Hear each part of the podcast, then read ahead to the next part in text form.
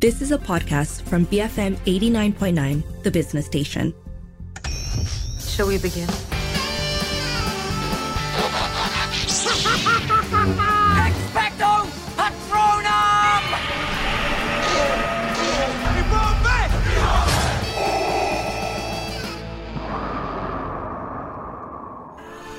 Hi everyone, I'm Otis Milburn. I'm new here. I'm with the whole Moordale secondary team. Yeah. Thank you. I just wanted to let you know a little bit about myself. I spend a lot of my free time thinking about sex. I live and breathe sex all day, every day. Work, work, work, Thinking about sex comes very naturally because I learned everything I know about sex from my mum. You're brave for sharing. Wait, no, please, no, don't clap. I'm not in a sexual relationship with my mother. Just for goodness sakes, just tell them you're a sex therapist. Yes, I am. BFM 89.9, you are listening to Popcorn Culture with Arvin and Sharmila, and we are reviewing Sex Education, the final season, season four, on today's episode. So, full disclosure, uh, we wanted to review this weeks ago when it first dropped on Netflix. Uh, it ended about two weeks ago, three weeks ago Yes. now, I think. Well, About- it all came that. out at once, la, so it's been a couple. It's been nearly three weeks, I think. Yeah, about three weeks. Um, but then other stuff popped up and things took a different priority, so it got delayed for a bit. But it is a very important show and a very good show also. So we figured like better late than never. Um, and also since we've never reviewed any of the seasons on our show ever, I think we thought let's do it now because since it is the final season, like when else, right? Actually, I'm really glad that we waited a bit because I didn't want to binge the last season. Um, I like this show so much. Um, I can't believe we we've already come to the end of it, and it's season four. I I wanted to take my time, and we did. I mean, and, and it's it, it's been it's been a really nice send off for what has been a really strong show that feels very of its time. Right? I mean people would probably criticize it a little bit for saying that it maybe tries a little too hard to be off its time. Um, it kind of sometimes has this vibe of like checking boxes almost.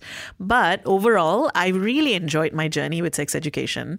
Um, and, and looking back at the very first season and how bold it felt and, and how like sort of genre redefining this whole idea of the teen sex comedy except it's on tv except it's set in this little town in the uk um, and it's about both kids in a high school as well as a boy's relationship with his mother. And there's so much there. There's so the family dynamic stuff is so strong in this show. Um, also, I completely agree on the trying too hard, but I think in a way that's also one of my favorite things about the show that it's so unashamed to be that bold and that sort of like brutish about what it wants to say, right? Um, so th- there's no real way to get into the plot of season four without spoiling the rest of the show. So I'll just give like a general synopsis of what sex education is about for people who are unfamiliar. Um, it mostly revolves around a high school kid named Otis Milburn um, that you heard in the clip, played by Asa Butterfield, um, who starts an unofficial sex counselor gig at school and becomes extremely popular for obvious reasons. lah.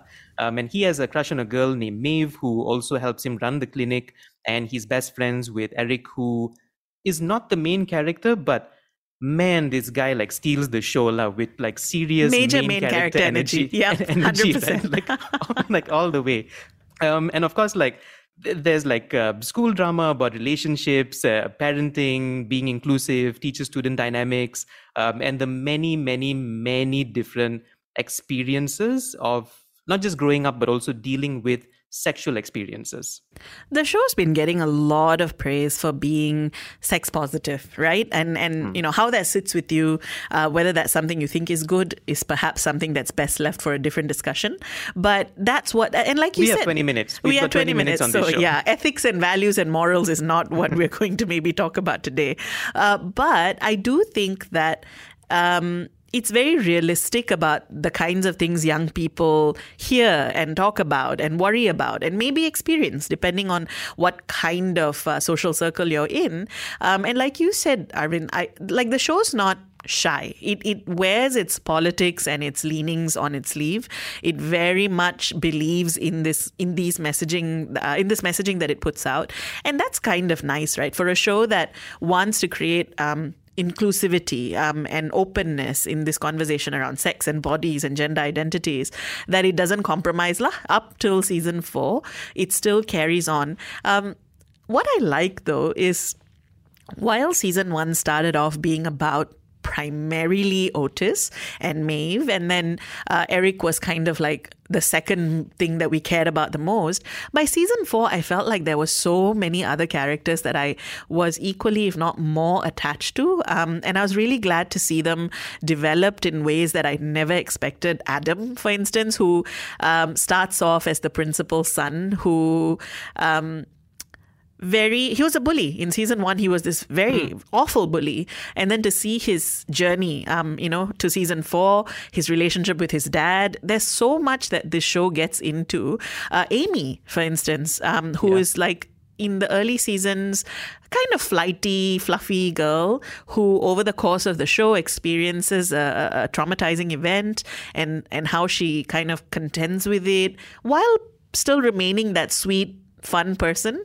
Um, yeah, I, I don't know. There's just, as I think about it, there's so much that I enjoyed about season four and the, the the arcs that some characters take because of the the gravity of their situations like you mentioned um, traumatizing event right those traumatizing events are not played for just plot points like they are plot mm. points but they're not used to be i don't know like like a propelling thing in season 2 alone and then you forget about it in season 3 something that happened to her in I, I, don't know if this was season one or two carries on in the following seasons and then the the resolution happens like much much much later right? Um, i also want to say that i didn't realize how important this show was to me like personally until it, it ended. Like i followed it yeah. since the right? Like the first season um, it's my second favorite show on netflix next next to stranger things. Um, and i think it's it's very easy to label this as just another raunchy Netflix thing. Um, and it is very raunchy. It is very dirty. But I think it's a, it's a testament to the show that 90% or 95% of what, of, of what it's discussing, we cannot talk about in this review because of censorship guidelines, um, among other things. So, like I said, right, the show is so unashamed to tackle extremely tricky, difficult subjects in a way that's funny, but also as a, a legit conversation like not just to sell sex which is something that most shows do but to actually have discussions and conversations about these things and because of that, the scenes that do involve sex or, um, you know, sexual relationships or even conversations around the subject are never are never just that, right? It's never about mm. like a visual shock. It's usually there to either illustrate a point, or it's there to maybe make you even feel uncomfortable or kind of taken aback. Um, but then to also underscore that this is the reality for many people. Um, some of the scenes are funny, and, and when they're funny, they're really, really funny. But it also reminds you that actually, yeah, these experiences can be funny or embarrassing or deeply uncomfortable for people. And and the move the movie, the TV show, actually, the fact that I almost said movie also gets me thinking about how the reason all of these things are done so well is because it's a TV show, right? So it gets to mm-hmm. develop mm. things over episodes and over seasons and not just in sort of a throwaway one and a half hour plot. And I think that's really important. It's so, so important, I think. Um, also, you mentioned the comedy and, and how some things are played for laughs, right? I love that the show is so conscious of like you said, making things that are embarrassing funny. Uh, you have the awkward moments. You have all these moments that make you cringe and they are like make you squeamish, and you're like, oh my god, no, he's in such a he or she is in such a difficult situation. But the show never, ever, ever makes fun of the people going through those things. Yes, in a way that shames them. Um, I, I don't know if I'm wording it correctly or not, but it's never used as a punchline. So it's not punching down. It's like, yes, this is a, a weird, weird situation to be in, and it is funny and you can laugh but there's nothing inherently wrong with the person who's going through that situation for doing that thing that put them in that situation. Yes, because at the heart of it, the show is about mental health and opening up and having mm. conversations, right? And he doesn't lose sight of that because we didn't say yet, but the reason Otis sort of decides that he he's going to be this amateur sex therapist is because his mother is a is, is a mental health professional and she mm-hmm. is a sex therapist, um, and so the the umbrella of the show is actually really that these are experiences and problems that everyone goes through, and that it's particularly difficult when you are at a certain age and you feel like you might be alone in this, and that you should talk to people. And and I think that for a show that seems to believe that, it is important that they not shame people for having problems. Yeah. Oh, oh, I, I definitely want to come back to the part about mental health um, especially for this season, right? But oh yeah, we're gonna yeah, especially for this season. Um, so we're gonna take a quick break, but let us know: Have you seen Sex Education? Have you seen the final season? What did you think about the final season? You can WhatsApp us 018-789-8899. You can also reach us at BFM Radio on X and on Instagram, and you can write to us at movies at bfm.my. Become fabulous millionaires. BFM 89.9 people are doing all these new things, and sometimes feel like I'm getting left behind. And I don't know that you're coming back. I want us to be friends. I want to know who you are. I want to hear your voice. You have to believe that you deserve good things. You have to love yourself. You should try and enjoy the journey.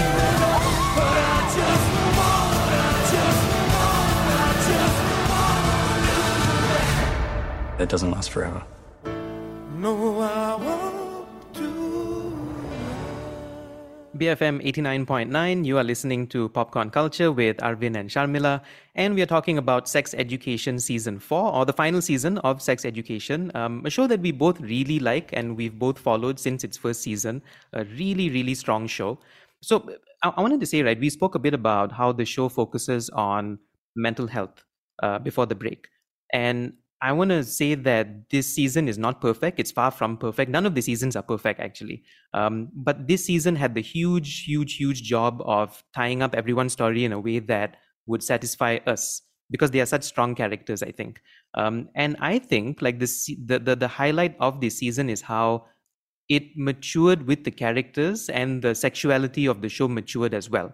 So they get into some stuff that would make people squeamish still, but they focused more on how relationships affect our worldview and and mental health um, like sex became a, a, fraction of the overall conversation. Whereas before it was primarily the conversation and then, and then, you'd have stuff like branching out. But now it just became like one of the things that the kids have to deal with because they're off to college right and they've grown. So it's not like the number one thing in their lives anymore. Yeah I, I love that actually because you know the mental health aspects that the show brings in isn't just about what they're going through. It's also, for instance, um, Otis's mom, who's played by Gillian Anderson, her own um, acceptance that maybe she uh, needs help, that she might need to see uh, a professional. Even that is a is sort of a huge plot point in this season. Um, there's a really strong thread about um, one particular character, Cal, played by Dua Saleh, um, who is a newish character, um, and I didn't expect that we would go down that path. Um, and and that was. It's a tough subject to handle, um, and the show managed to handle handle it really, really well, and in a way that didn't just you know sometimes when they introduce these sort of um, what's the word for it like a like a like a pulpit subject, you know, like a mm. this subject is quote unquote important. It feels like it's separate from the rest of the show. But somehow sex education managed to wrap up Cal's story in a way that felt like it was very much off a piece with the rest of the show, especially the way the other characters in the show would come together. Nothing felt uh, tokenistic. Yes. Yeah. Oh, I, I, and I love that you said um, of a piece, right? Because I wanted to get your thoughts on this to me, Sex Education season four felt like the reunion season that happens years and years after a show has ended. You know, uh, like season one to three felt of a piece, like of a story. Um, it had a start and, and an end. And I think like if you stopped at season three, you would be fine. Like season three had a fantastic ending. Yeah. And I wanted to know how you felt about season four and whether it felt like a 0.5 or a hey, everyone's back sort of season. Oh, you saying it actually just hit hit it home for me um, because I'd been trying to kind of work out what that feeling was that I had. Um, mm. You know, it did, because there are many things that are different. For instance, they're not in their high, their old school anymore. So they're all going to this new school this year because of things that happened in season three that we can't talk about. Um, and so it, it, does feel a little bit like you come back and you're like, oh, are we? And then there are there are other new characters that are introduced as well. Some of the older characters that you were pretty invested in are not around anymore.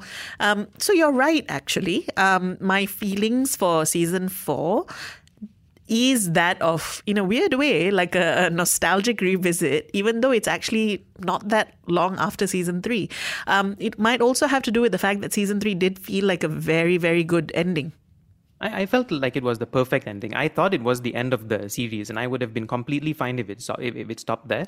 Um, because I think like I, I love the new characters that they introduce, um, and like you said, it is a new setting and I feel like many of these characters were shortchanged by only having a single season arc. Like like the college situation could have been a whole three seasons on its own, like sex, sex education, high school, and then the college years, right? But it felt like I don't know. I I miss the old school and the old vibe a bit, but in a way, maybe that's also why I like this season a lot. Like it worked for me because it had that nothing lasts forever sort of feeling and, and vibe and lesson to it. Season four is never going to be my favorite, I think. Mm. Um, and it's primarily because of that. I just felt that I wanted more of the characters and the story arcs that I love from the previous seasons.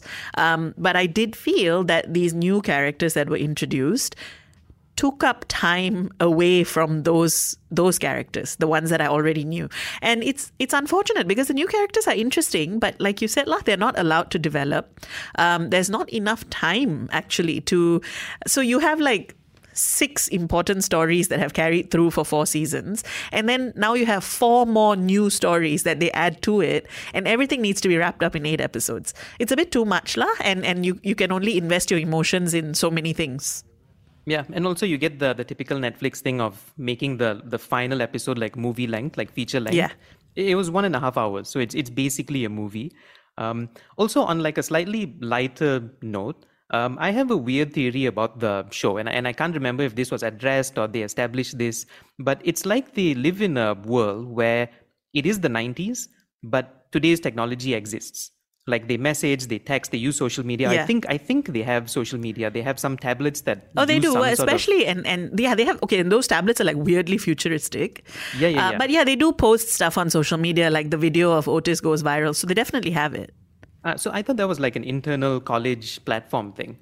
They've, they've never mentioned like TikTok or YouTube, um, but they also use stuff like CRT monitors. They listen to 90s music. Um, literally, someone's listening to Spice Girls um, in in a in a core scene, right? Um, they dress like it's the '90s. They play video games on old Nintendos. It's very cool. Like like it gives the show uh, a visual language. But I also found it a bit odd, lah. Um, like what year is this actually? Like what are, what are we looking at? Like when is this? So I think it works primarily because they decided to set the, set it in this small relatively unfamiliar British town, right?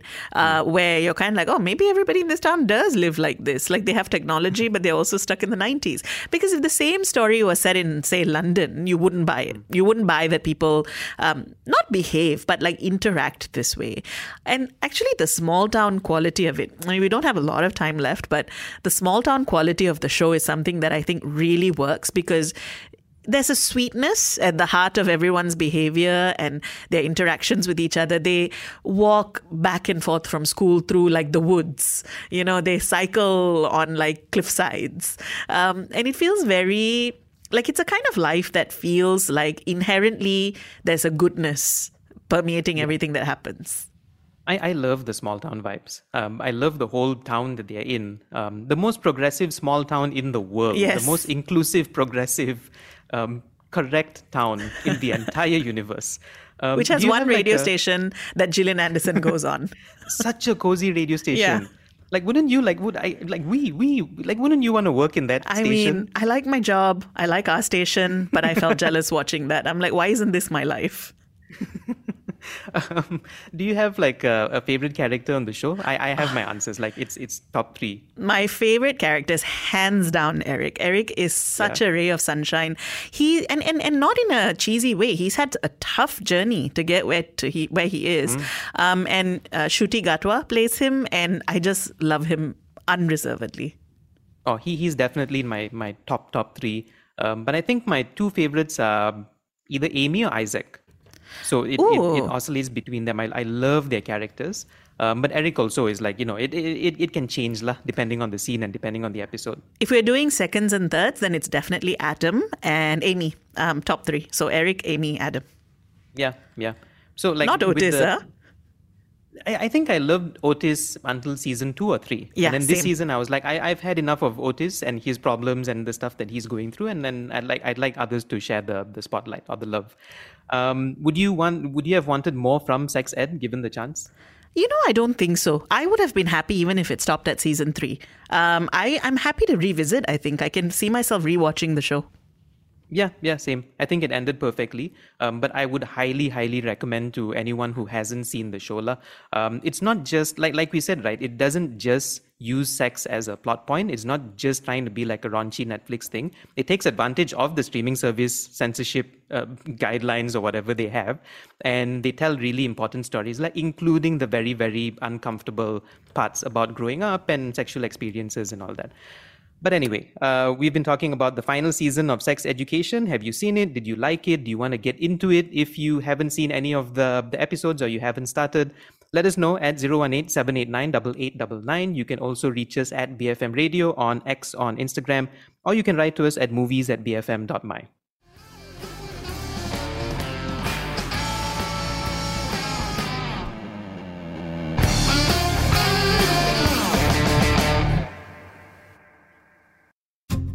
You have been listening to a podcast from BFM 89.9, the business station.